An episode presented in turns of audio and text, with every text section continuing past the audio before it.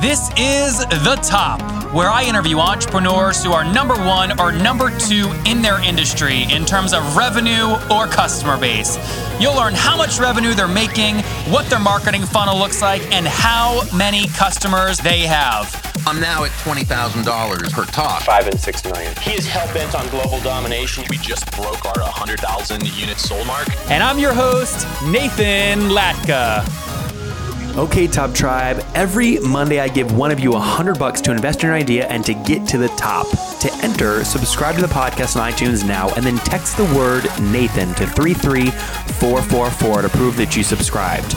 Last week's winner was Dr. Paul Vasquez with My Ads Nation, and he currently is working a full-time job and is dying to get out. Good morning, everybody. You are listening to episode 272 of The Top. And coming up tomorrow morning, you're going to hear from Ben Williamson.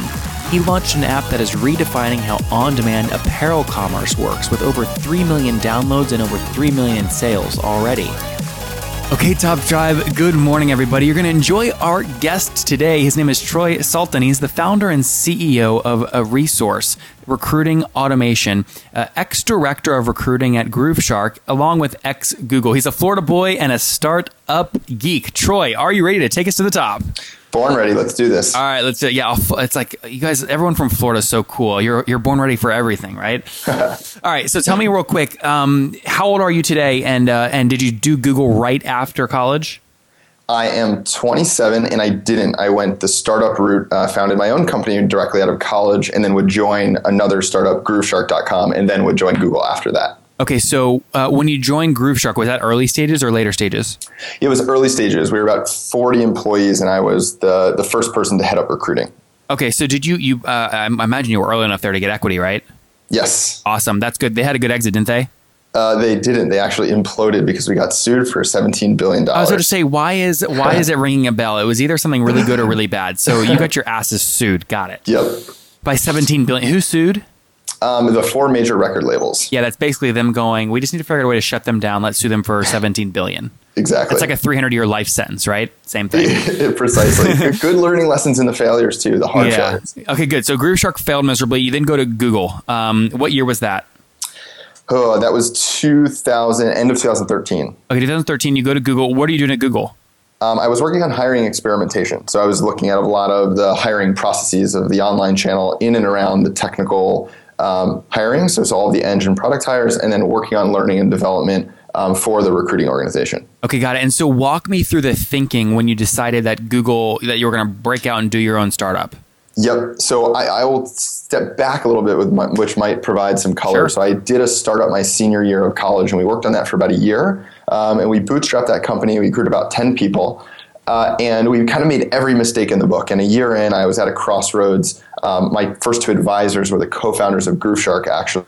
And I kind of consulted with them as to whether or not, they could help me decide whether I'd be farther along in, let's say, 10 or 20 years down the road of my entrepreneurial journey of building companies if I had kind of kept going this route of learning, failing on my own, or sacrificing a couple years as I kind of looked at it.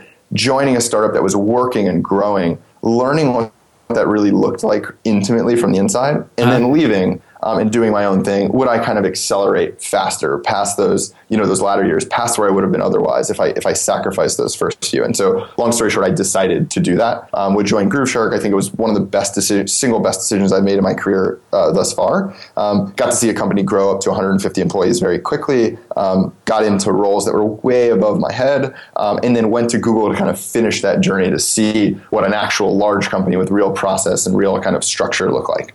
And so when did you realize that you weren't going to stay at Google? When did you decide to leave and start your own thing? Sure. I decided that before I joined. Don't tell anybody, though. That's okay. So you're basically just going there to maybe confirm some ideas you had about the business. Yeah, or the startup. I had a couple objectives. I wanted to kind of see how a big company worked. How did leadership look? What did structure look like? At GrooveShark, we had two offices on one coast. And that was a huge challenge. And I was just couldn't fathom how a company can operate in multiple countries, right? I just wanted to see it, the utmost evolution of a startup. Anything surprise you? I think a lot of things surprised me. I kind of realized that the org chart is very deep and a lot of delegation is happening, and it's not so much you know, Larry and Sergey leading the company as much as it is your kind of org director and managers, et cetera. And then another interesting one would be like the quality of your experience at a bigger company is heavily correlated with the quality of your manager, mm-hmm. which is you know, one of several kind of takeaways. Got it. So you leave Google, you launch GetResource.io. Is that right? Correct. So what does GetResource.io do, and how do you make money? Yep. So Resource automates a slice of the recruiting process for growing companies. So if companies are growing very fast, we kind of come in and augment either in-house recruiting teams or the need to hire them in the first place by automating the outbound sourcing process, which is kind of the equivalent of the prospecting piece of recruiting. Mm-hmm. And give us a sense of the size of the business. How many employees? Is it self-funded? Yep. So we're actually going through an accelerator now called 500 Startups. We are so the only outside capital we've taken on is about 125K from the accelerator. They're doing still 125K, right? And 7% equity. It's 5% equity, 125K. Got it. And do they put I think they have a predetermined cap of what, $2 million on the note? Yes. Yeah. Got it. Okay. Yep. Okay. Cool. And how many team members? So there's three of us. We're quite small. We're only about 8 months old. Okay. And so you're all co-founders? Yes. So here's a question for you. People listening, again, we have millions of people listening to the show. It's doing really well. I always get questions about, Nathan, how do I have the tough conversations about equity with my co-founders? How do you guys decide who gets what? Yeah, that's an interesting question. I think we more or less try to kind of keep things equal. However, we all came on at different parts. I technically kind of started on this path on my own. I would later recruit my older sister and then later recruit a friend of ours when we needed to kind of focus more on the technical piece. And so we wanted to make it as equal as possible. So I would say the simple answer to that question is if everybody's theoretically going to provide equal value, try to stay as equal as possible and it will avoid a lot of problems down the road. I so hate that answer, but I'll tell you why. I'll tell you why, Troy. It never is equal. I think it's just like sometimes I hear like two co-founders, they say, oh, we just split it 50-50. And the first thing I hear is, oh, they're not tough enough to have the hard conversations about who's actually going to put in more energy. So they just do the lazy thing and split it 50-50 and put them on a cliff and a vesting schedule. It's interesting. So I look at it very long term, and I would not want to be co-founding a company with somebody who I didn't think at some point would be like picking up where I'm lagging, right? Like, so at the beginning of the company, it's heavily sales-based, or maybe a better example is the beginning of the company is very product-based. So this like technical co-founder is going to be providing the most value. And then once the product's there, like the non-tech side is going to need to sell. And so it's going to be heavily sales-based to drive revenue. And so I think like if you look at it over a 4-year period, where do we hope to all provide value? It should be more or less equal. Otherwise, I think that maybe there's a red flag in the co-founder team. So plus or minus 5%, is it basically 33? Yes. Got it. Okay, cool. Let's get into revenue. How do you make money? So we charge flat rate monthly. We're kind of going against the contingent placement fee model of traditional recruiting. We charge between $5,000 and let's say $8,500 a month for our service. And it's kind of a month-to-month model. Plug in when you need it, kind of plug out when you don't.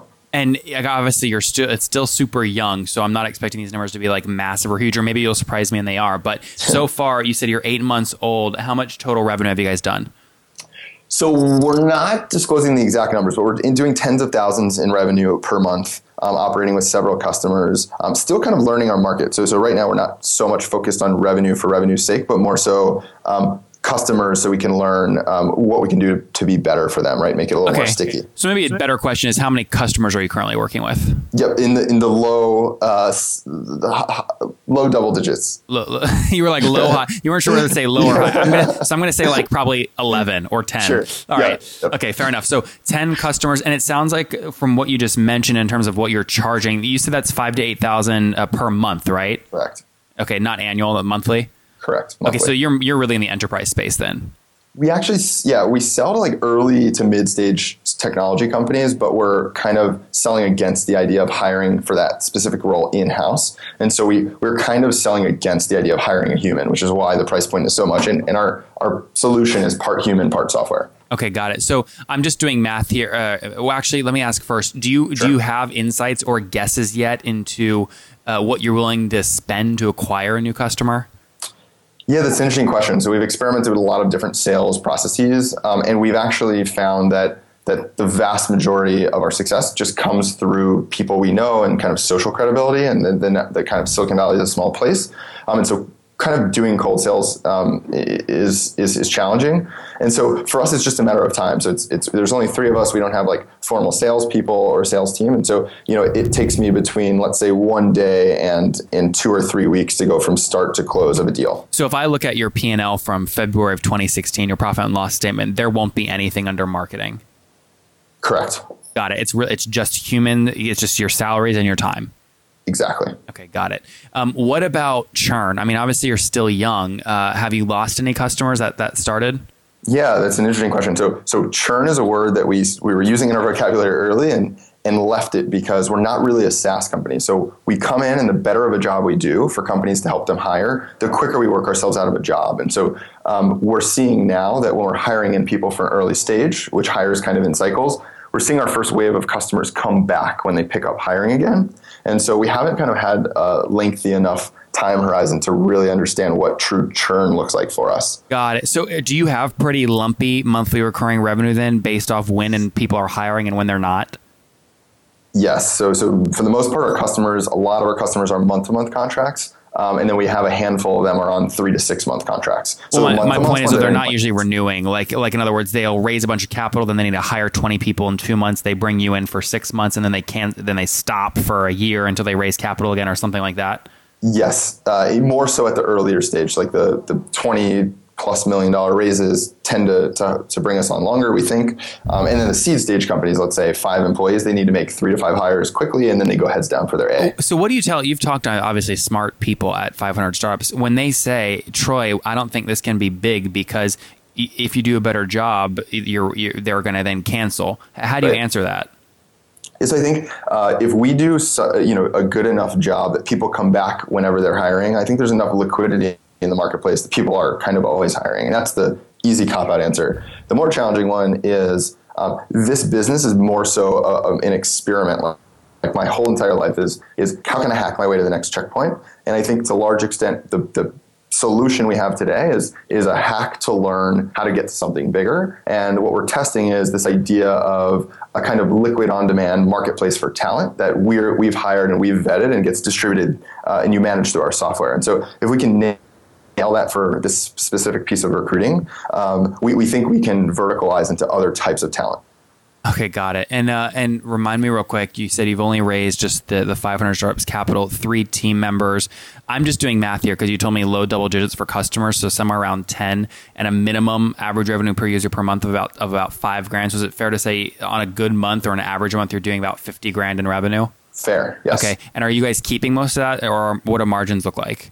Yeah, so margins look good. We're in the green. So we're operating profitably, but we're That's also good. Being a little conservative as we do some R&D and figure out where we want to put our cash moving forward. And I think, you know, our premise in our mindset is we don't want to, you know, we want to figure out how to start the fire under our own means, which is like a learning also from my kind of youth, which is, you know, we should not take the mindset of being a business that's reliant on venture capital until we truly need gasoline for the fire. So figure out how to start the fire using our own cash once the fire is started, and we just need to grow it.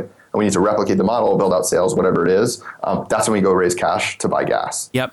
Well, hey, last question before we get into my favorite part of the show, Troy. If people want to connect with you personally online and really follow this journey, where can they connect with you?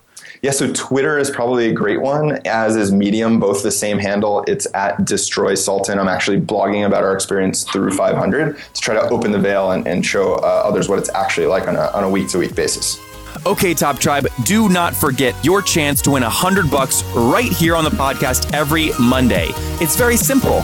You just subscribe to the show on iTunes, and then once you've done that, text me to prove that you've done it. My number is 703-431-2709. Subscribe now and text me to enter. 703-431-2709. Okay, Top Tribe, I have to tell you, many people go, Nathan, and you came out of nowhere. Your website's growing so fast. How'd you do it? The answer is simple. So I use HostGator. I don't know if you guys know that, but I use HostGator. And the reason I do, they have like about 4,500 free templates I can use because I don't code. They've got a great e-commerce plugin. And guys, I bug the heck out of their support. They've got 24/7 support, which I love. So what I've done is I've worked with them. You guys know I make great deals. If you go to HostGator.com/Nathan, you can see Sign up, get your own domain for 30% off and a 45-day money-back guarantee. Okay, again, I make great deals for you guys. Go to HostGator.com/Nathan to grab that now. That's awesome. And Top Tribe will link to that in the show notes at NathanLatka.com/the top 272. Again, /the top 272. Troy, real quick, we're about to get into my favorite part of the show, which is the wrap up, but it has a special name, which I love. Do you know what time it is? This is... I'm going to be offended if you don't know this. Five questions. That's good. You're close enough. It's time for the famous five. All right. Number one, man, what's your favorite business book? My favorite business book right now, I have about 20 tied for first place, is got to be The War of Art. Not to be confused with The Art of War at Stephen Pressfield. That's some author who thought they were really clever and they were going to say, I'm going to take a bestseller and reverse the words. It's the war that artists have to go through every day. It's actually quite relevant. I love it. Okay, number two, is there a CEO that you're following or studying right now? Yes. We are really interested in the journey of Gary Swart, who's actually the ex-CEO of Odesk, and he's now a GP at Polaris Partners. Very interesting background and very kind of under the radar dude. Interesting. Okay, number three, is there a favorite online tool you have, like FreshBooks? Yes, I'm going to shout out Mixmax, which is like an incredibly powerful productivity tool for email that if it doesn't load when I load my Gmail, I just can't email people. I love it. Okay. Yep. Number four, Troy, as you're building, again, you said you're 27 years old, 3 co-founders, going through an accelerator. Yes or no, are you getting 8 hours of sleep every night? I am not. We're going through an accelerator. You mentioned it. Yeah. So what, like 5, 4? On average between 5 to 6.5. Okay. 7 on a good day. Fair enough. Good. And what's your current situation? Married, single? Do you have kids? I am single. Awesome. Okay. So last question, Troy, take us back 7 years. What do you wish your 20-year-old self knew? I think to slow down to speed up is one. And the other one is to really figure out early, not what you want to do necessarily, but rather to ask the question, what am I really, really good at? What are my natural strengths? What if I practice, can I be world-class at? And then follow those. Those are pretty good guiding points. I love that. Top Tribe, there you have it. Slow down to speed up from Troy, who went into Google to understand how it worked, knowing he's going to go out and start his own business. He's now doing somewhere around $50,000 per month in the recruiting space, where basically he's replacing himself, being super, super conservative with cash, and ideally building up and into the next big thing with his 3 co-founders. Troy, thank you for taking us to the top. Thanks so much for having me. You bet. If you guys enjoyed Troy today, go back and listen to Xander from yesterday. Xander is killing that annoying "we missed you" sticky note that the UPS always puts on your door when they try and deliver a package, and he's already raised $3 million. Top Tribe, I love giving away free money. I feel like Oprah giving away cars, and I have something special for you today.